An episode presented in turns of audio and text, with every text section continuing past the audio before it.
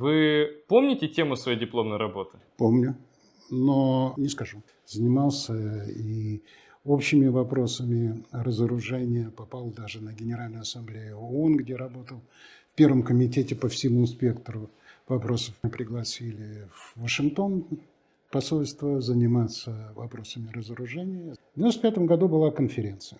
Архитрудная. И мы сделали это. Сделали не для нас, только для россиян. Сделали это для всех, где требуется, чтобы ты был нормальным человеком. А надо быть, э, прежде всего, преданным своей родине. Это у нас страна настолько интересная, настолько огромная, настолько разнообразная. В МИФе есть факультет международных да. отношений. И это хороший факультет. И я считаю, что он дает совершенно уникальное образование. Вот рефлекс задуматься и умение это делать, я думаю, то, что МИФИ дает, независимо от того, где ты будешь потом работать, в физике, в экономике, летать в космосе, а у нас два космонавта МИФИста. Наука думать, мне кажется, это самое ценное, что мы все получаем МИФИ.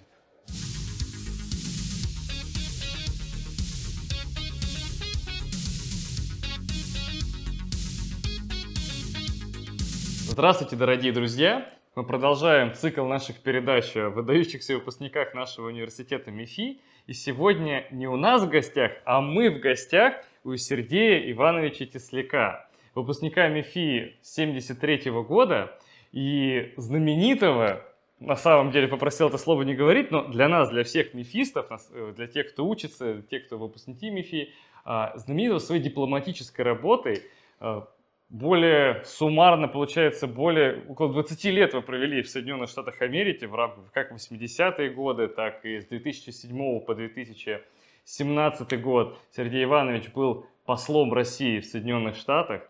Сергей Иванович был даже одним из первых представителей России при НАТО в рамках того, что будучи послом в Бельгии. И на сегодняшний день Сергей Иванович является членом Совета Федерации от Республики Мордовия и также в рамках Совета Федерации занимается международными вопросами. Сергей Иванович, спасибо вам большое, что пригласили нас в гости. Спасибо огромное за ваши интересы и очень рад вас видеть здесь. На самом деле, я очень много о вас слышал от коллег, с которыми я работаю, в том числе ваших однокурсников. И представляете, вот один из таких фактов, они мне говорят, что Сергей Иванович настолько как-то вызывал уважение, авторитет уже учась в университете, что единственный, кого почему-то, говорит, в нашей дружеской среде даже просто так же по-дружески говорили Сергей Иванович, а не просто Сережа. И вот первый мой вопрос, он такой, э, насколько я знаю, вы родились э, в дипломатической семье. Как же так получилось, что вы пришли в Московский инженерно-физический институт, знаменитый своей работой со Средмашем, это такая серьезная физика, совершенно не свойственная для вашей семьи направления. Во-первых, спасибо за теплые слова, которые вы передаете от моих однокурсников. Я, честно говоря, не помню, чтобы меня кто-нибудь называл Сергей Иванович, потому что мы все, как любые студенты, были студентами, и все примерно по первым именам. И э, должен сказать, что большое количество друзей, с которыми мы учились вместе, э, занимает очень большие позиции не с бюрократической точки зрения, а с точки зрения того, что они сделали в физике, в инженерной области, э, в экономике. И я думаю, что все они заслуживают э, э обращения по имени, отчеству э, с самых ранних лет. Но у нас действительно была очень теплая атмосфера на курсе. И она сохраняется частично и сейчас. Не так часто есть возможность встречаться, но она сохраняется. Я думаю, что это важная черта э, мифистов, что те, с кем ты учился или потом работал вместе, остаются твоими друзьями надолго. И это здорово. Что касается того, почему я выбрал МИФИ, вы знаете, ну, э, быть в семье дипломата – это не приговор, и поэтому Э, у тебя есть свобода выбора и свобода интересов. И я всегда э, неплохо был, э, продвигался в математике, физике, неплохо участвовал в олимпиадах, иногда даже с таким заметным успехом. Я даже ходил в вечернюю школу физическую, в то время существовал на общественных началах на Павелецком вокзале. Мне было страшно интересно. Поэтому я пошел, потому что мне было интересно. Тяжело ли было учиться в 70-е годы в МИФИ? Все-таки эпоха расцвета науки и по воспоминаниям, опять же, моих старших товарищей, то есть действительно был учи... принимали и учили с максимальной нагрузкой и ответственностью. Э, вы знаете, я надеюсь, что сейчас учиться будет не легче. Потому что то, чему тебя учат, э, заставляет много думать и работать. Работать над собой. Э, с точки зрения того, какова, каков уровень ответственности был при учебе, мне очень хотелось бы надеяться, что сейчас он не меньше. Но был в те времена действительно высокий была довольно такая, знаете, я бы не сказал жесткая, но чуть суровая манера общения учителей с тобой.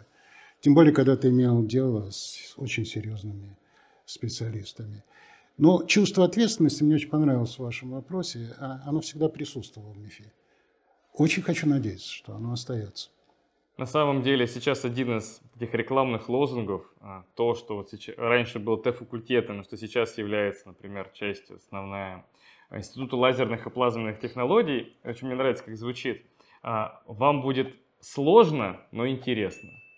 И вот это действительно даже, можно сказать, как девиз небольшой. А, мне он нравится. Мне он нравится, потому что когда интересно, сложности перестают выходить на первый план. Вы помните тему своей дипломной работы? Помню, но э, не скажу. Это на самом деле действительно очень многих выпускников той эпохи нельзя добиться такого ответа. Говорят, так, подождем лет 50-75, тема станет, э, можно будет уже вам рассказать. А, так что может, узнаем, возможно, с годами позже. А, после окончания университета вы спустя уже несколько лет оказались на дипломатической работе, насколько я знаю, с 1977 года. А, с учетом достаточно строгой системы распределения, когда кто-то оказывался в закрытых городах, кто-то оказывался в Институте физики высоких энергий, кто-то в Дубне. Как, вам, как вы оказались в этой области? Я оказался в Курчатском институте. И на одном э, этапе мне предложили подумать, не хотел бы я поучаствовать в работе по международной нераспространению ядерного оружия. Я подумал, что это действительно очень интересная тема и, если хотите, интеллектуальный вызов.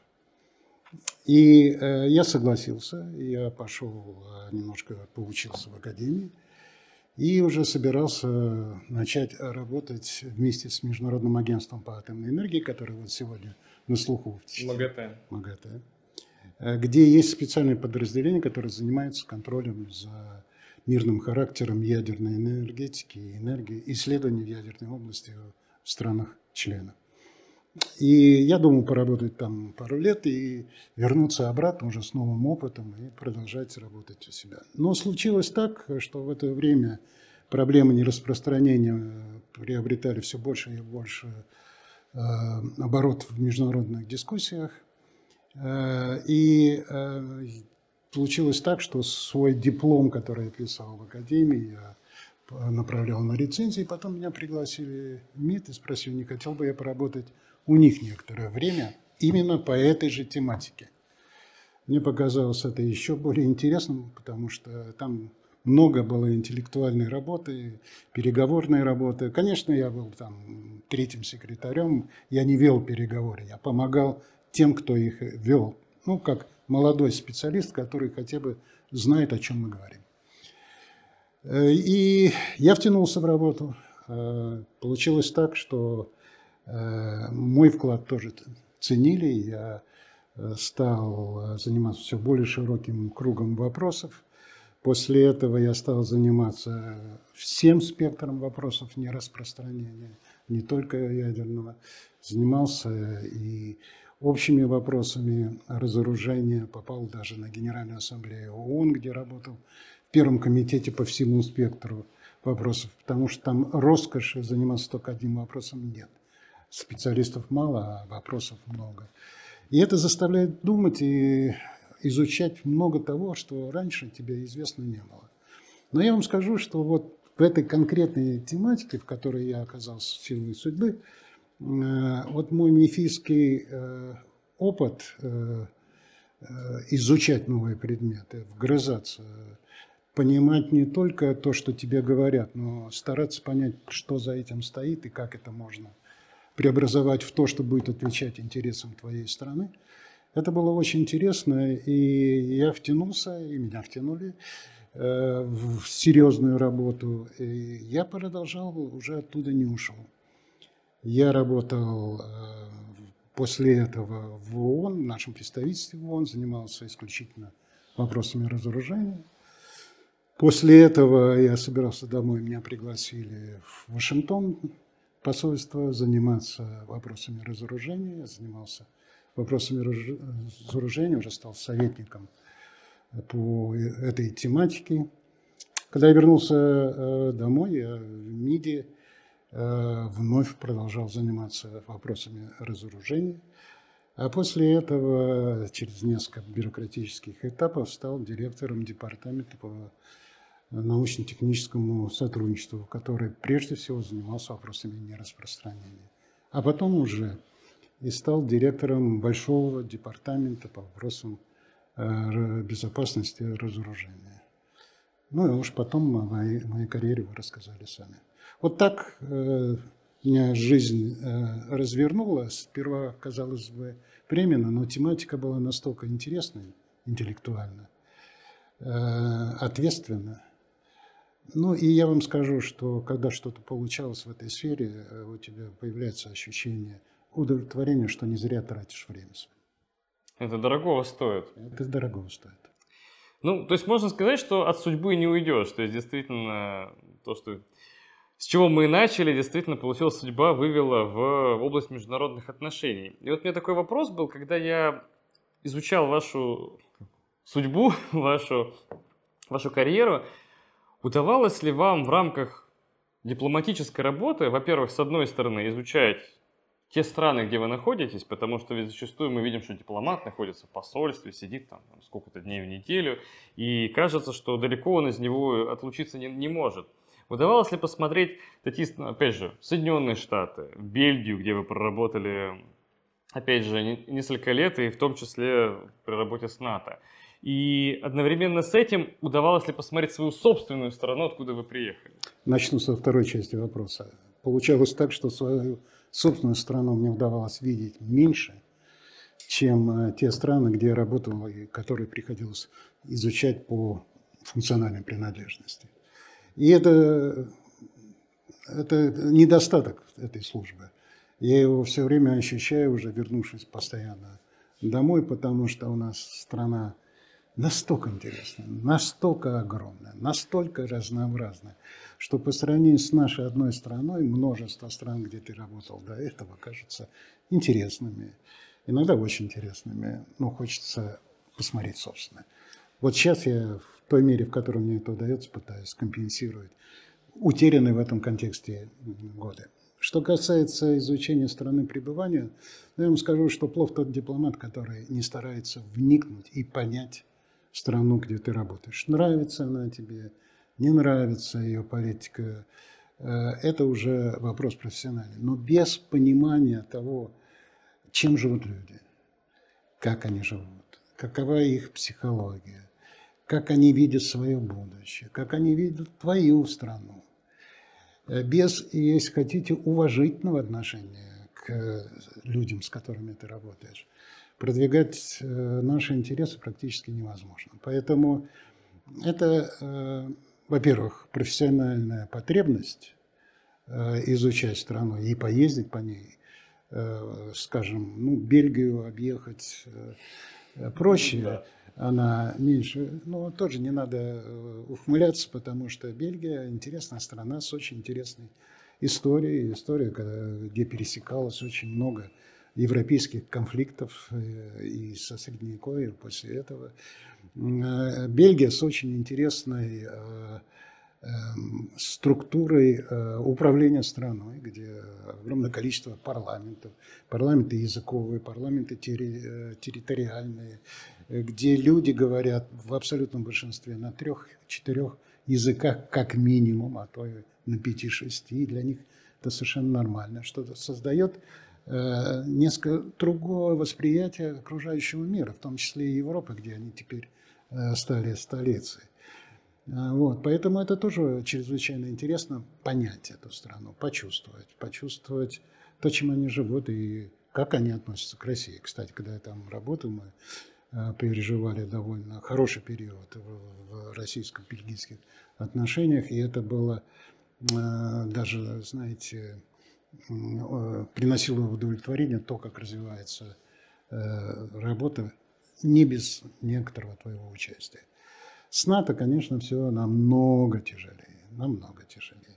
Но зато, когда устанешь от работы с НАТО, ты переходишь, э, вернее, как говорят э, западники, одеваешь свою шляпу двухстороннего посла, и все отношения с Бельгией немножко успокаивают твою душу.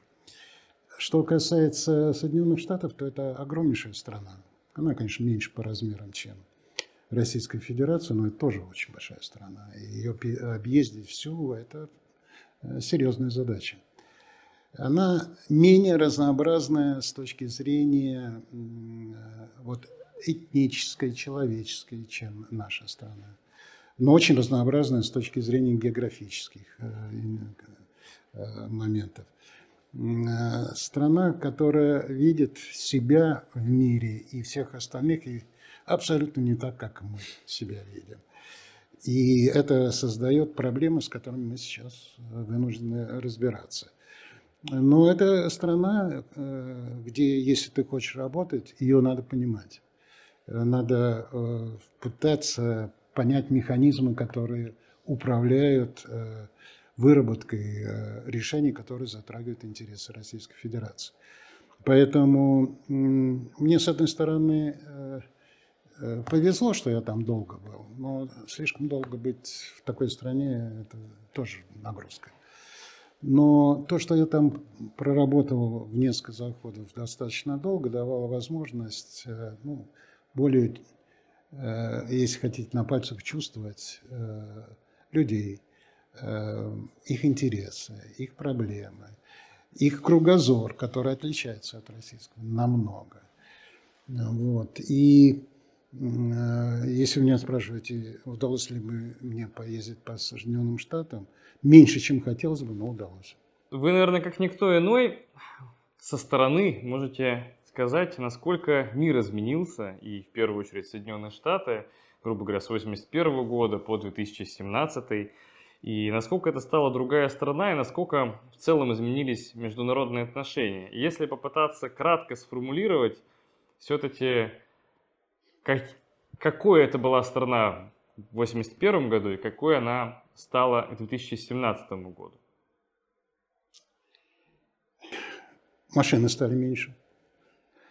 Этих огромных э, Десотта и Кадиллаков с крыльями сзади на улицах вы уже не найдете.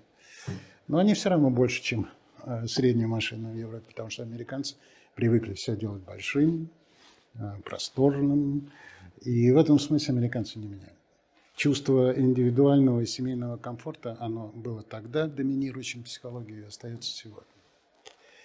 С политической точки зрения э, Америка изменилась но в тех вопросах, которые затрагивают наши интересы, наверное, меньше, чем может показаться. Потому что американцы, вот одно их главное свойство – я говорю сейчас таком об американце коллективном, если хотите, условном американце. Э, они отличаются ощущением того, что они исключительны. И это, знаете, не фигура политической речи, это то, что у них заложено в их мышлении, стратегическом планировании, экономическом планировании. Они э, исключительны, или как э, представители нынешней администрации поговаривали, что это уникальный исторический эксперимент, демократический эксперимент. Что на самом деле отнюдь не так, потому что в реальной жизни американцы э, точно такие же, вот реальные американцы такие же, как и другие люди. Но в том, что касается коллективного американца, то ощущение исключительности и того, что вот сейчас их нынешний госсекретарь Блинкин проповедует как чуть ли не миссию Соединенных Штатов управлять всем остальным миром, потому что в противном случае это будут делать другие. Вот это отличало их тогда, но сейчас, может быть, в еще большей степени, потому что мир меняется. И вот это то, что политологи любят называть монополярностью или однополярностью, объективно перестает быть доминирующей э, системой, потому что растут новые центры политической, экономической силы, ну, возьмите Китай, страны БРИКС. И это объективный процесс. И э, это ощущают все, это видят те же самые американцы, которые, конечно, не глупее, чем все остальные. Они это видят, но внутренне с этим соглашаться не могут, потому что они исключительно, им нужно обязательно управлять всем остальным миром. Поэтому они цепляются за эту систему, и мы сталкиваемся с проблемами, которые э, мы видим сейчас. Что же касается внутренней жизни американской, э, то, наверное, самое главное, что отличает нынешнюю Америку от Америка, Америки начала 80-х годов, это фантастическая э, расколанность э, страну на два лагеря. Демократы и республиканцы, которые не могут договориться, по сути, ни по одной из крупных социальных программ Америки, которая, естественно, раскалывает э, общество еще больше. В результате э, наступают периоды, когда то, что сейчас любят называть поляризация в Америке, достигает уровня, когда Конгресс не общается с президентом. Это было, э, скажем, во второй части президентства Обамы. И продолжалось и потом уже при Трампе. Поэтому вот эта поляризация страны, которая зачастую в их внутриполитических, внутриэкономических дебатах приводит к очень большому напряжению в обществе, она, наверное, наиболее ярким образом отличает нынешнюю Америку от того, что было раньше. Этому сопутствуют и растущие проблемы с иммиграцией, Э, и разные подходы к противостоянию этим проблемам, и разные иногда взгляды на то, какова э, не миссия США, но механизмы, которые должны использовать США для продвижения своих интересов. Но, к сожалению, при всей вот этой абсолютно уникальной поляризованности страны и напряженности, которая присутствует сейчас э, в США, Э, если они могли о чем-то договориться, то это об антироссийском курсе, который они даже возвели в ранг закона, одобрив в 2017 году закон, по-моему, это впервые, я не помню, что даже в холодную войну это было, где Россию, как и Китай, э, охарактеризовали как страну противника. Представляете, да. Россия противник на законодательном уровне. Поэтому с точки зрения политики, которая потом развивается, она в той или иной степени должна базироваться на законах, которые они принимают. Это печально. Печально, потому что с этой поляризацией наступает и пониженный уровень интеллектуального осмысления того, что происходит в мире. И сейчас вот я когда смотрю на э, исторические видеоролики, скажем, Карибского кризиса, который был чрезвычайно опасным. Я был еще маленьким тогда, но э, до сих пор помню Э, ту напряженность, которую все испытывали, родители мои и все окружающие, ощущение огромной угрозы, которая была в то время. Но в то время с американской стороны были люди, с кем можно было вести нормальный разговор. Вот сейчас, на мой взгляд, дефицит людей, которые заинтересованы с той стороны в серьезном э, обсуждении решений, а не способов нагнетания напряженности. Вот по поводу интеллектуального разговора и интеллектуального напряжения.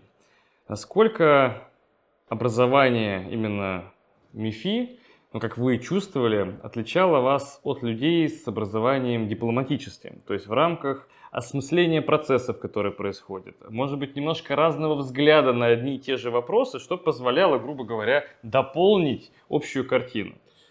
Э, мне, честно говоря, не нравится формула, чем это отличало меня от остальных, потому что никакой исключительности нет, НИФИ не, не создает. Не Но НИФИ вам дает инструмент.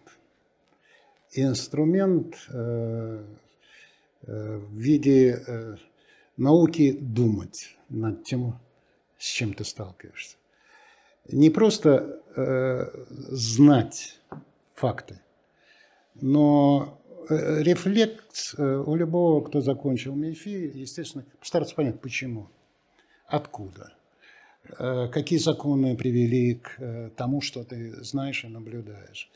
Ну, а в дипломатии мне вот приходится иногда читать лекции студентам, которые готовят себя в дипломаты. Я всем пытаюсь подсказать, что если ты что-то знаешь о фактологической ситуации, о раскладе сил, исторические факты, будучи дипломатом, ты должен прежде всего спросить, ну и что? А что для моей страны из этого? А что мы можем сделать для того, чтобы продвинуть интересы страны? А если ты хочешь их продвинуть, то надо хорошо понимать, что стоит за событиями, которые, о которых ты знаешь. Это значит, надо изучать глубже и задуматься об этом.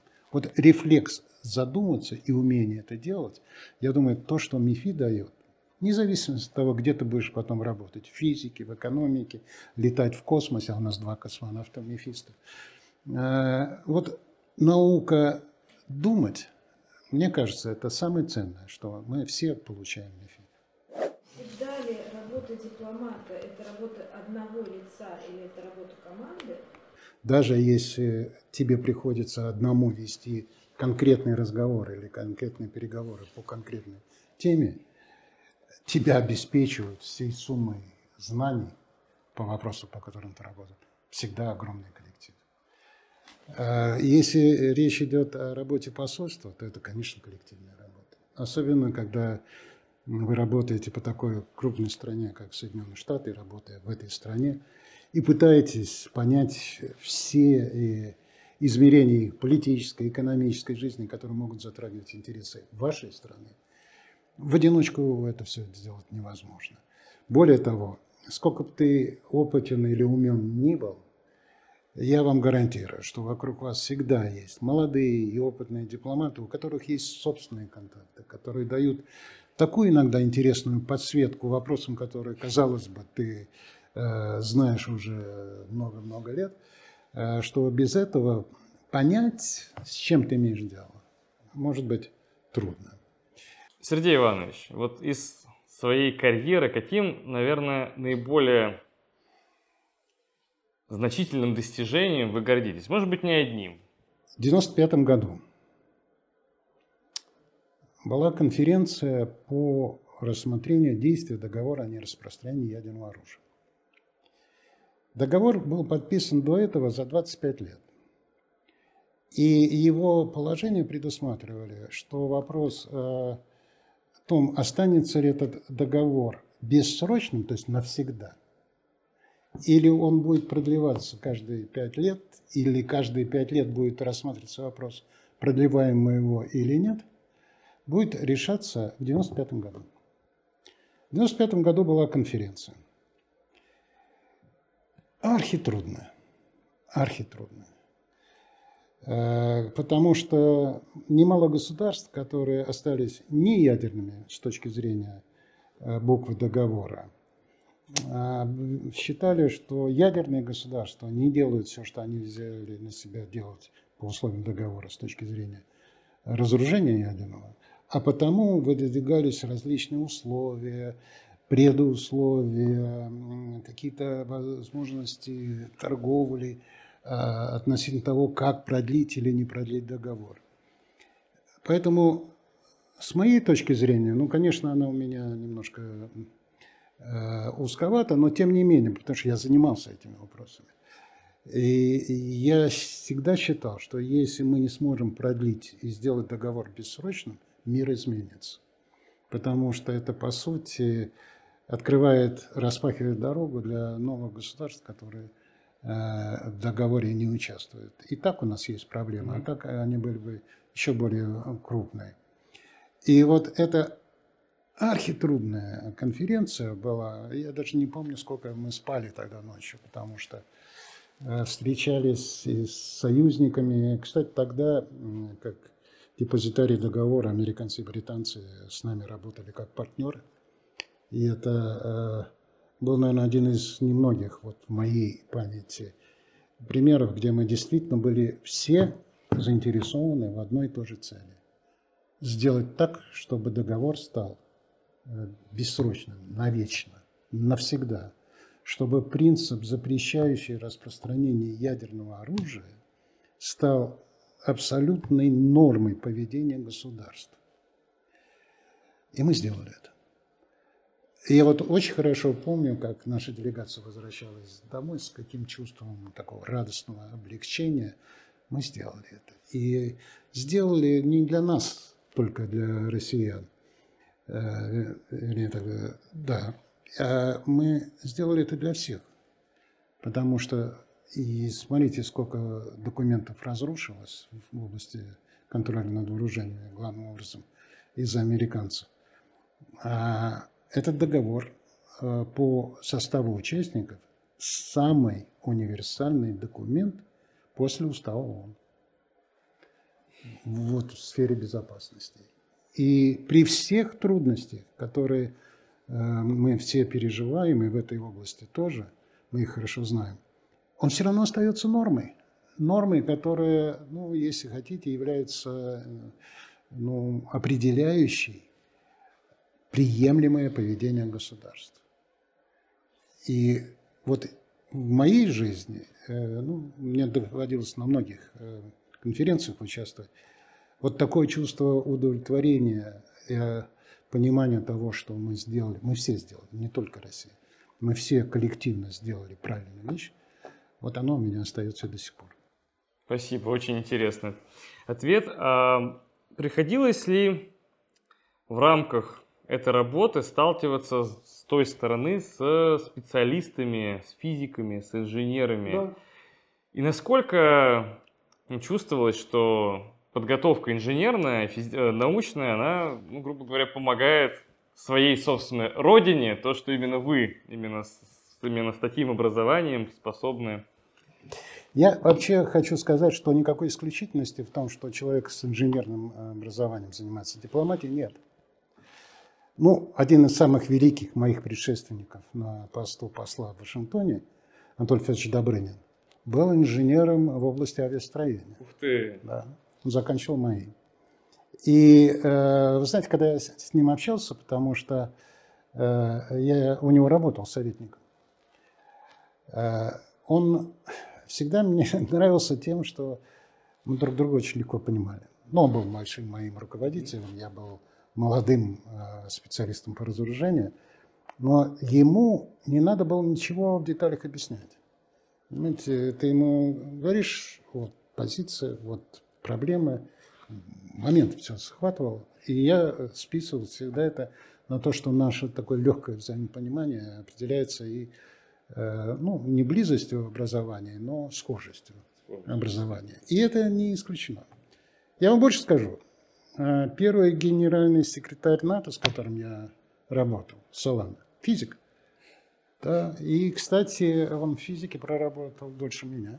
И неплохо знал, по-моему, даже преподавал. А с кем-то из представителей США с инженерным или, естественно, научным образованием приходилось встречаться? Ну, из научного, конечно. Я, когда работал в Соединенных Штатах, я общался с Академией наук США. США немало ассоциаций э, э, мозговых трестов, э, так называемых, которые занимаются проблемами российско-американских отношений, вопросов глобальной безопасности, вопросов разоружения, где немало людей и в прошлом инженеров, и в прошлом военных, из разных, разных отраслей правительства и околоправительственных кругов. Но, честно говоря, я не особенно задумывался над тем, какое образование у человека. Главное, а, есть о чем с ним говорить или нет. И вот это было самое важное. В моей жизни было немало а, встреч с людьми, которых никакого инженерного образования не было. И разбирались они в этих вопросах не хуже других. Вот, это важно. А что касается выпускников нашего университета, что касается наших старшекурсников, если кто-то из них по какой-то причине, поняв, что международные отношения – это область, которая вызывает у них неподдельный интерес, они эрудированные и хотят развиваться в этом направлении, куда им податься? Дипломатическая как... академия. То есть действительно выпускник после МИФИ может окончить эту дипломатическую академию и дальше развиваться вот так же в направлениях, как-то связанных, может быть, с естественными... Да, но вы знаете, в дипломатии, в нашей российской э, школе тоже есть, э, если хотите, соревновательность. Э, кстати, у МИДа есть ну, подшефный МГИМО. Это, наверное, самая большая школа будущих дипломатов, но не только дипломатов, потому что там и юристы, и люди, которые работают в сфере связи с общественностью, ну, там много специальностей. Но все имеют право подать на конкурс на работу в МИДе. Но я скажу больше, что помимо этого и ребята из других университетов приходят подавать. И там конкурс, и конкурс серьезный, и принимают по принципу э, того, кто лучше себя покажет. Более того, иногда люди показывают себя лучше, которые никакого отношения к МИДовской системе и образования э, МИДовского тоже не имеют. У меня в моей практике были ребята, ну, скажем, из Ленинградского университета, где э, девушка была с блестящим э, гуманитарным образованием и фору даст э, многим МГИМОшевцам. Поэтому МИД сейчас, как э, главный э, сфера, э, механизм в области внешней политики, он открыт для талантов. И я говорю это не как, вот, знаете, пропагандист ведомства, mm-hmm. где я много лет проработал. А это действительно так, и это, я считаю, абсолютно правильный подход. А, но я добавлю к этому, что ну, мне сейчас доводилось и преподавать в МГИМО, и экзамены принимать, и даже председательствовать в комиссии дипломной. Я смотрел на ребят. Э, как в любом вузе есть яркие, светлые, интересные ребята. Есть э, люди, которые из интернета списали э, вещи, угу. собрали их агрегатором на сколько-то необходимых страниц, принесли тебе, пересказали. Всякое бывает. Но я для себя вот внутренне как бы э, сделал критерий, вот взял бы этого человека себе на работу или нет. И с удовольствием вам скажу, что немало ребят э, приходят, э, которым интересно. И вот это, наверное, главный э, критерий. Которым интересно, если ему интересно, он сможет работать. И таких немало. Но если он придет не из МГИМО, и придет из МИФИ, ради бога, но только надо выучиться некоторым базовым вещам, чтобы тебя приняли. Это язык, международное право, ну, базовый набор. Кстати, кстати, о МИФИ. В МИФИ есть факультет международных да. отношений. И это хороший факультет. И я считаю, что он дает совершенно уникальное образование.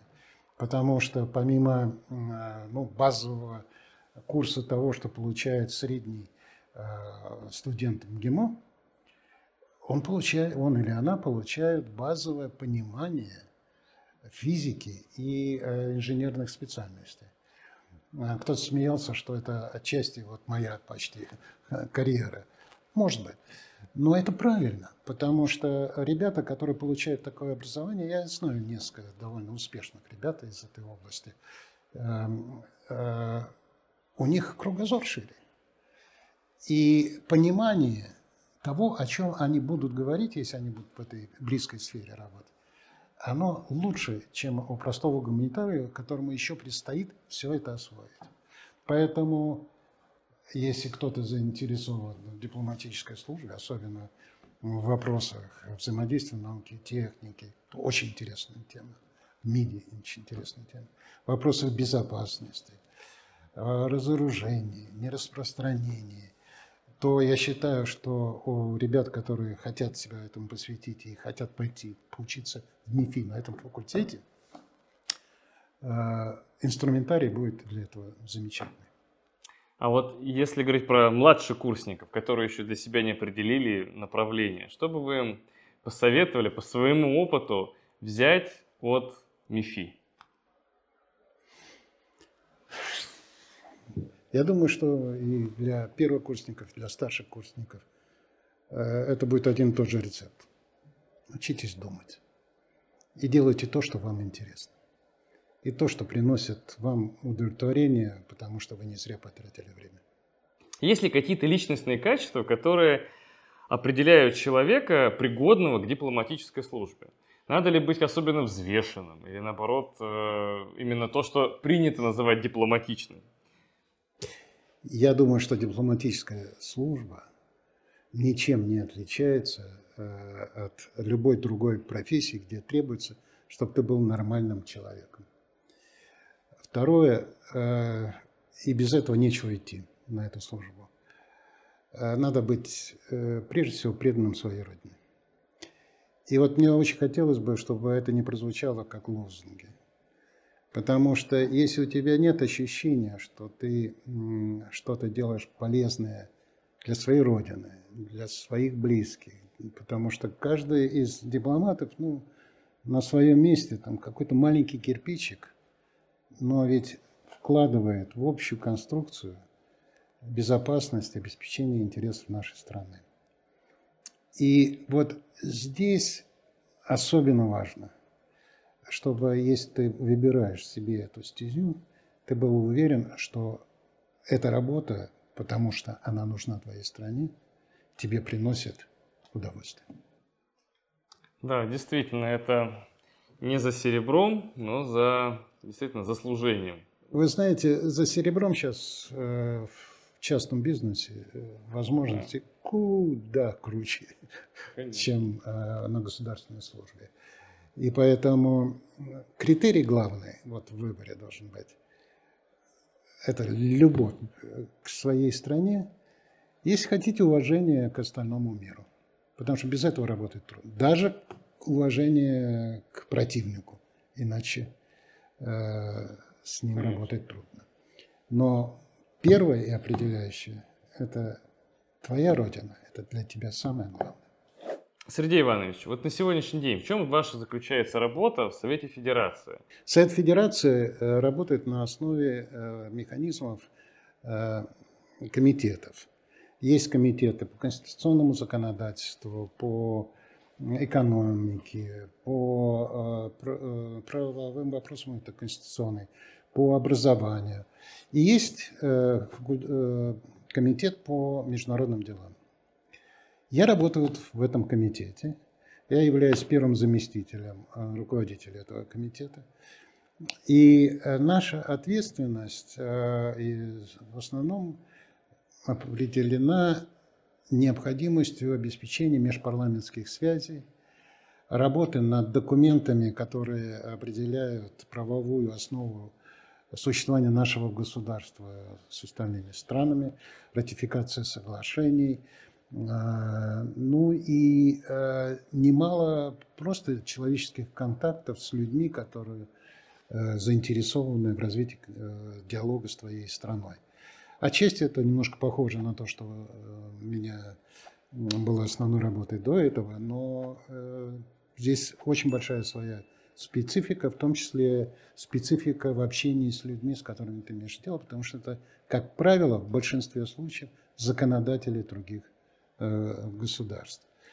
Э, но это не все, потому что, э, работая в комитете, я выполняю вот функции, э, связанные с мандатом этого комитета. Но я прежде всего э, сенатор от Мордовии. Поэтому моя задача представлять взгляды Мордовии по вопросам, которые обсуждаются в Совете Федерации, по всему спектру вопросов, которые здесь обсуждаются, включая голосование по проектам закона, по тем, которые э, затрагивают интересы, вернее, так, как это затрагивает интересы э, республики, которую я представляю. Я немало бываю в Мордовии, я общаюсь э, с людьми, езжу по предприятиям, по регионам.